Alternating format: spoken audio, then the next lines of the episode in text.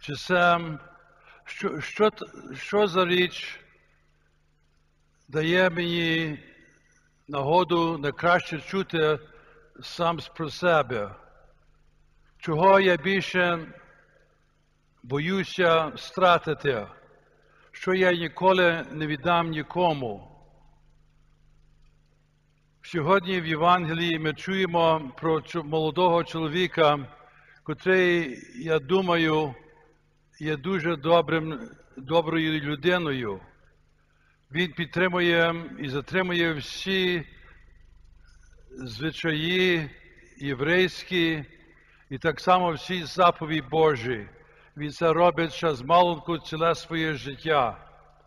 Він знає Ісуса Христа, Він з Ним говорить, але Він знає, що щось бракує Його життю.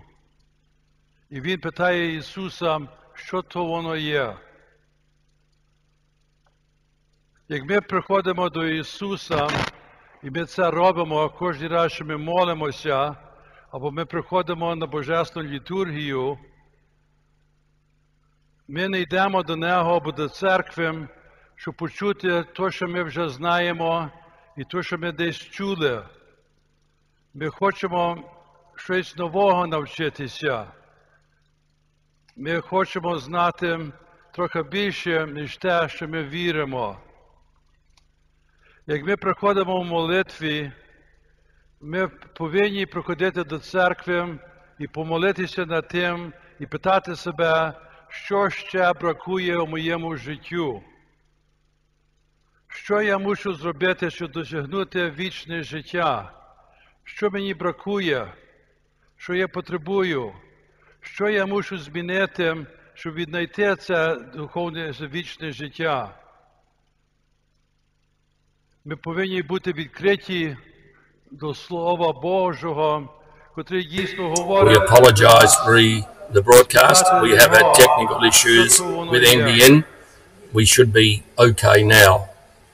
І сьогодні в Євангелії ми чуємо, що Ісус каже молодому чоловікові, що Він мусить йти за ним.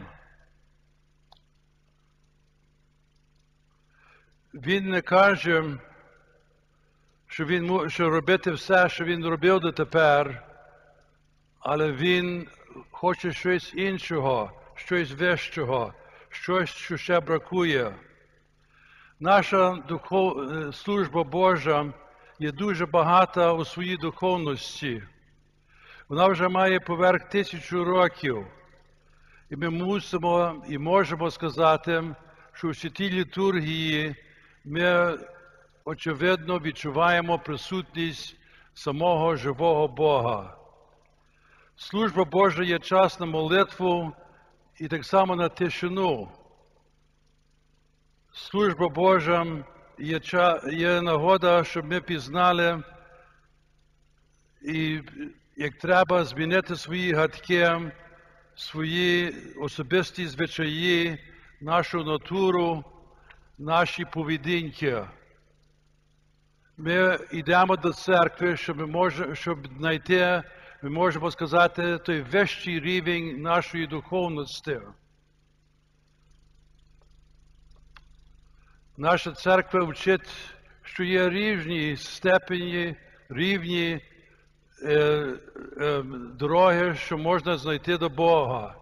І церква надає нам молитву, піст, каже, щоб ми зрікли себе від деяких речей, щоб ми практикували самоправління і щоб ми не піддавалися до, до спокус. Сьогоднішня Євангелія через того молодого чоловіка показує нам, що то не є легко це знайти або це зробити, бо Він сам подумає і відходить від Ісуса Христа. Але ми не можемо так легко покидати. Ми мусимо бути терпеливі. Ми мусимо дійти до того другого рівня.